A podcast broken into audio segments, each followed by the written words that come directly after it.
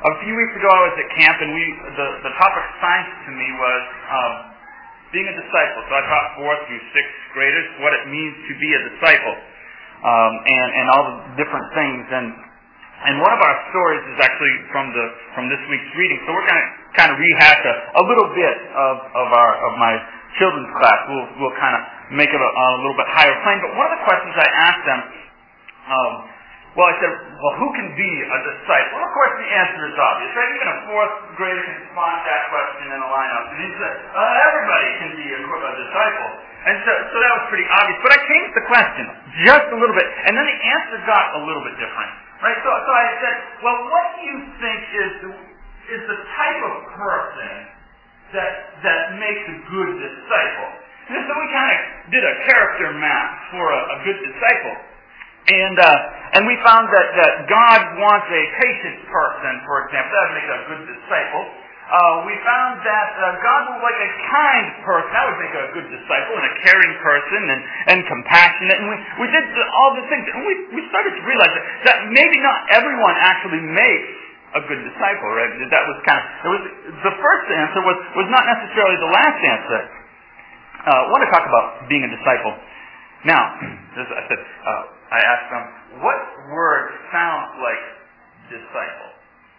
Uh, first word that we found out was, well, discipline kind of sounds like disciple. We don't like that word, right? Disciple, that's an okay word, but discipline, that's, that's a little bit different. That sounds like I got in trouble. And we need to, as I pointed out, fourth grade, they, they could handle this concept. And they spotted this one too. They spotted it right away. I said, well, well, here's the, the Greek word for disciple. I said, it's mathete.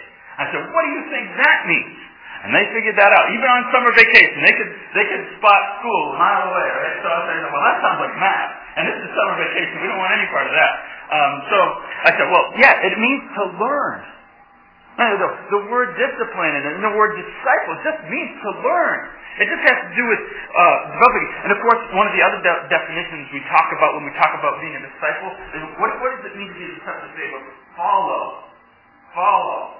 I heard a story about a, a, a guy. I don't know if it's true or not. So I, I, tell a lot of stories. I hear it, and I, so I have to preface them with I'm not sure if this is actual, but uh, someone was applying. He was either to a, some some type of a, a private school or a college uh, on behalf of his daughter, and uh, and they, they you know they were saying they responded to it, and he said, well, why would your daughter make a good student at, at, at this school? And he said, well, well, she is a very good follower of, of directions. He's like, well, so she responded to him. He's like, well, it is going to be good to have a follower because we have like 800 natural born leaders who will be attending next year, you know.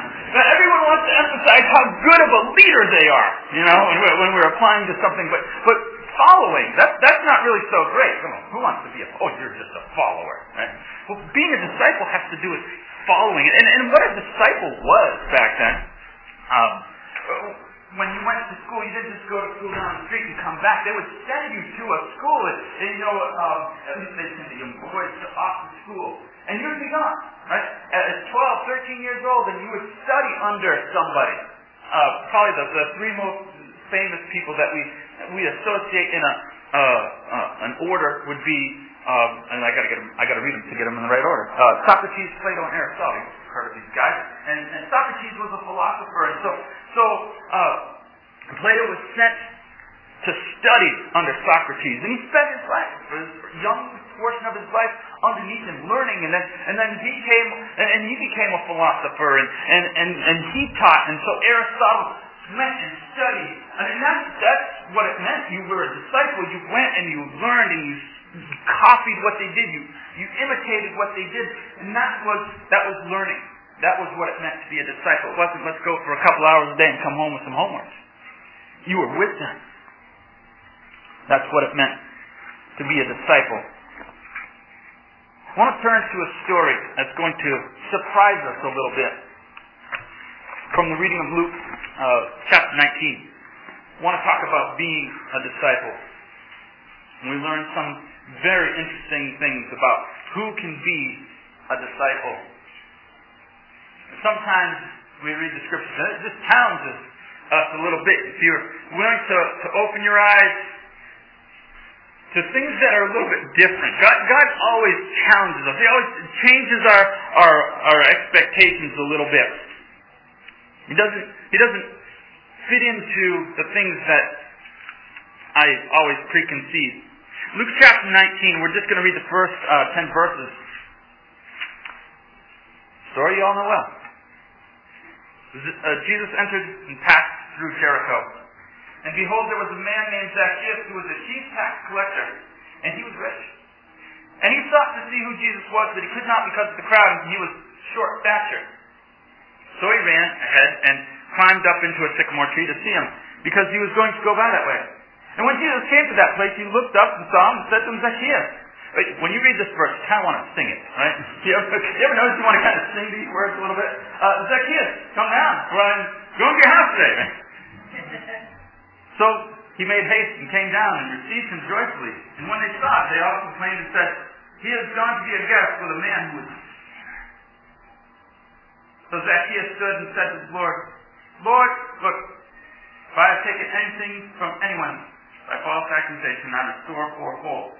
Jesus said to him, Today salvation has come to this house, because he is also a son of Abraham. For the Son of Man has come to seek and to save that which is lost. And we're going to talk about this story. I want you to know that as far as I can research, I'm not absolutely positive.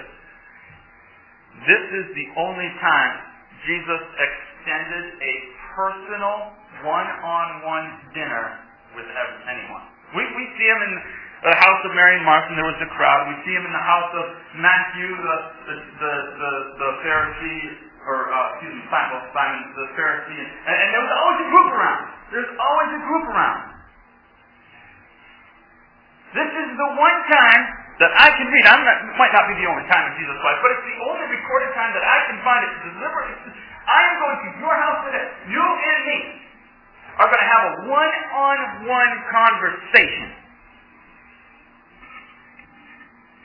And so it is going to be instructional. Who Jesus selects to be the only person to get this distinction that we know of. I want to look at some things that, that Zacchaeus represents. In terms of who can be a disciple, first of all, he was a little bit different. Now, when I say different, I'm Jewish by birth. We are not known for being tall. You'll notice that. So, we are known for having other visible things that are large, but height is not one of them. Right? Height among Jews is not a notable characteristic. So when this says that Zacchaeus, a Jew, was short, these are Jewish people pointing out that Zacchaeus was short. That means he was really, really short. I'm going to submit to you, I, this is an opinion, this is not a statement of fact. I do not believe he, he was just a kind of short guy. I think this is a deformity. I think he might have had some sort of dwarfism.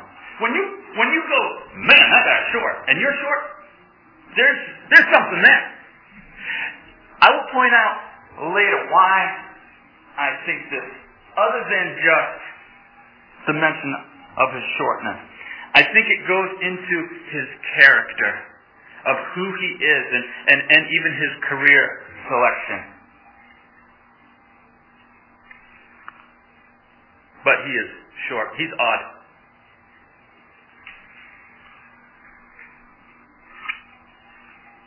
When I was, uh, I'm short. When I was in school, I was pretty short. In seventh and eighth grade, I was about four foot six. Right? Um, I've uh, been knocked down in high school two times. Once I ventured into the middle of the corridor. I accidentally knocked a girl's books out of her out of her hand, and she laid me out. I was a freshman in high school. she laid me. She was a senior. Uh, I was out before there was the time to yell fight, fight. I mean, it was it was over before it began. The other time I got knocked out, or pretty close to knocked out, I saw stars. I know that. Uh, I got knocked out by a fire extinguisher. Uh, true story. True story. I was in Texas. They didn't have the mounted into the wall fire extinguishers yet. That's 1986. They had them mounted on the wall, you know, nice white metal box. They were mounted about four foot off the ground. I walked past, and because I'm small, small people get pushed to the edge, right? Now, this is it, it didn't turn out good for me to get pushed to the middle, right? It didn't. It doesn't pay to go in the middle when you're short. Uh, and so I walk, I walk fast. That's the other thing. I walk fast and I walk with my head down, which is not a good combination when you're four foot six and things are mounted on the wall about four foot high. And I was trucking down the edge of the corridor right here, and bang, that thing hit me in the forehead and knocked me out. Um, I can still feel it if I think about it. when you're short, you get pushed to the edge. And we've seen Zacchaeus get pushed around. You don't belong here. Get to the back. You are not important. You don't deserve to see Jesus. And, and you can imagine this, this short guy, this really short guy who wants to see what everybody wants to see and can't get through. And so he says, You're not going to push me around. I'm going to see what I want to see. And he climbs a sycamore tree. Now, it's interesting. There's a lot of breeds of sycamore trees. I was looking at sycamore trees. I'm like, how does a, a short guy climb a sycamore tree? Because they're really tall, and, and the ones that we have around here, the, the branches, uh, at least the pictures I could see, are really high off the ground before you get anywhere. I'm like, how did I couldn't climb that thing? But sycamore trees, actually there's a, a sycamore tree in, in Jericho still. Uh, some people claim that it's the original one, but of course, you know, that's tradition.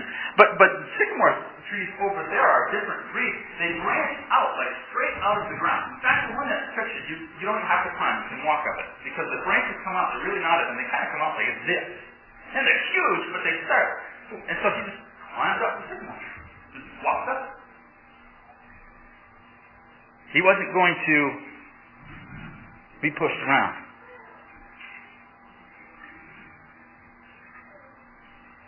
He was a little tenacious. You can kind of get that from his his um his his job.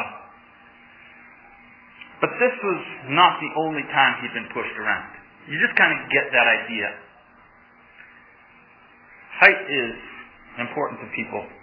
I saw a statistic where, where you can break down people's salaries on average by height. And it, the national average, you can by inch predict what a person will make. It, so it varies about $789 in their annual salary per inch.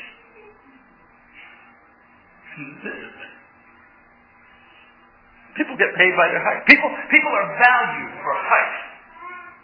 And when you're, when you're short, you can just imagine what this guy was thought of. He's nobody. And so, the first thing Zacchaeus represents to us is the insignificant, the overlooked, the unvalued. And those people can be disciples. But he represented much more than that. He was an oppressor. He represented oppression of the Roman government. The Roman Empire had swallowed all these, they just went around and swallowed up this empire, this, this nation. They just swallowed everybody up and they said, okay, you belong to us now. Now what they did to maintain this control is to tax everybody. You got to collect taxes to support stuff, right? Build new roads and do all the things that they did. Well, you got to have taxes. Well, you got a bunch of different nations that don't belong to this. They've got to collect taxes. And so how did they collect taxes? Well, they don't want to do it themselves. First of all, there's not enough Roman people really to do that for a huge empire. That became a problem. So that what they would do is they would use local people to work as tax collectors. Now, there's a problem with that. Is that a lot of people resented Rome. Yeah, they didn't want to be forced to be a part of this thing. And so they resented it. So, so you know, it's kind of hard to find people to work in this job. So they kind of had to come up with a way to in, incentivize working as a tax collector. So the first thing that they would do is say, listen, what you get to do is you get to skim. Now, not really skim off of what Romans going to get, but you guys kind of get to add your own um, commission. Then you get to determine what it is. Right, so, so if Rome wants 10%, you get to collect 1% and take your 10%. That's a money incentive to work for that. But still, there were a lot of people that considered this traitorous because they obviously you read the Gospels, you can see what people thought of tax collectors. So, what kind of people are you going to look at and look for? You're going to look for people who don't mind being considered traitors. They're going to be the people that, that have been ostracized by their own countrymen because now, guess what? I'm going to get you back. And you can't do nothing to me because the soldier's going to come up behind you and say, oh, you don't want to pay taxes. And so, little short guy, this tax collector, he doesn't care what people think of him. They've already hated him for his entire life. They've already considered him insignificant. And it's like, remember that time in school when you called me a midget? How do you, how do you that? Right? And that, that's the, the character of the people that Rome was looking for. And you can see why they were despised. Jesus goes in, eats with those tax collectors. The worst of the worst. The traitors, the oppressors. And that's what he represented. So oppressive, vengeful people could be disciples. It's challenging the way I think a little bit. How can that be? Oh, but he was not just an oppressor. He was ambitious. He was very ambitious. Zacchaeus shows the character of an extremely ambitious person. He's not going to let people push him around. I'm a short guy. Got a little bit of a Napoleon complex. You're going to stand in front of me? I'll climb a tree. I'm going to get what I want. And whatever I value, whatever I see as important, nothing is going to stand between me and that. I want you to notice he was not a tax collector, he was a chief tax collector. Of all the tax collectors, the guy who made it was Zacchaeus. Lots of tax collectors. Matthew was a tax collector. Zacchaeus was a chief tax collector. He was over tax collectors. He was rising up in the pyramid. He made it. He's ambitious. He was good at what he did. No, no, maybe he charged more percent. Rome, Rome said, this guy got it. This guy collects taxes. Whatever it was about Zacchaeus, he made it.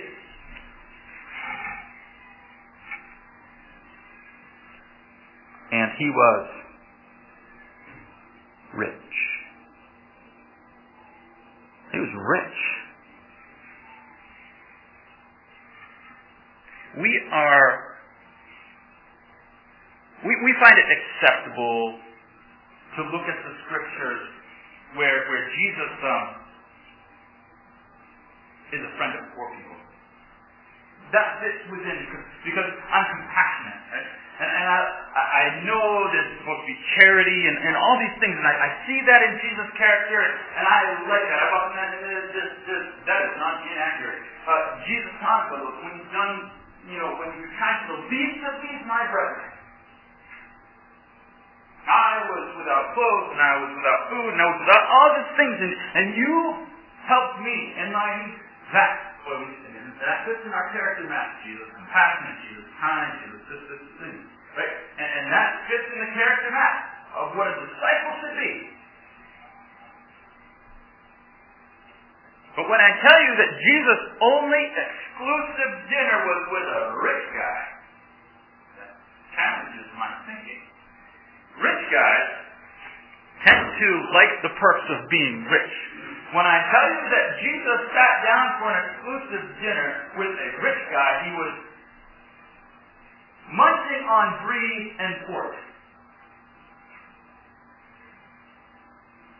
He wasn't eating crackers and water.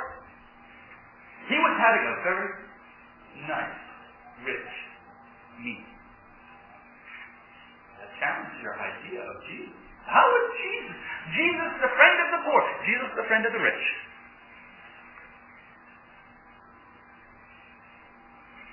Because anybody can be a disciple.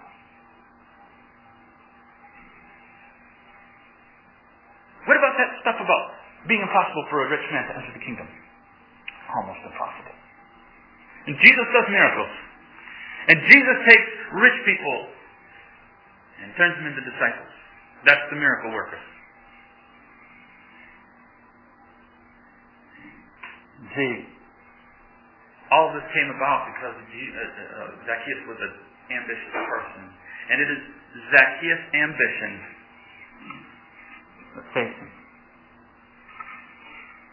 The same ambition that compels him to overcome his height in his career. The same ambition that uh, wouldn't let a crowd get in his way.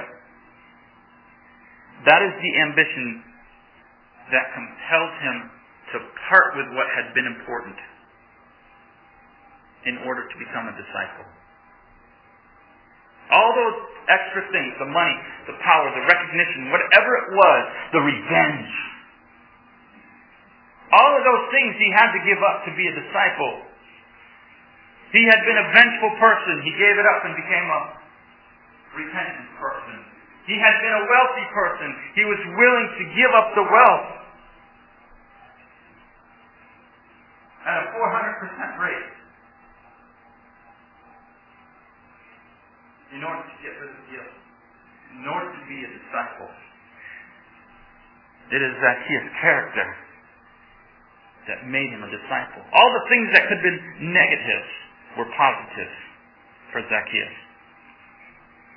Do you really think God can use anybody? God used a rich trader. Jesus spent time with an oppressive midget.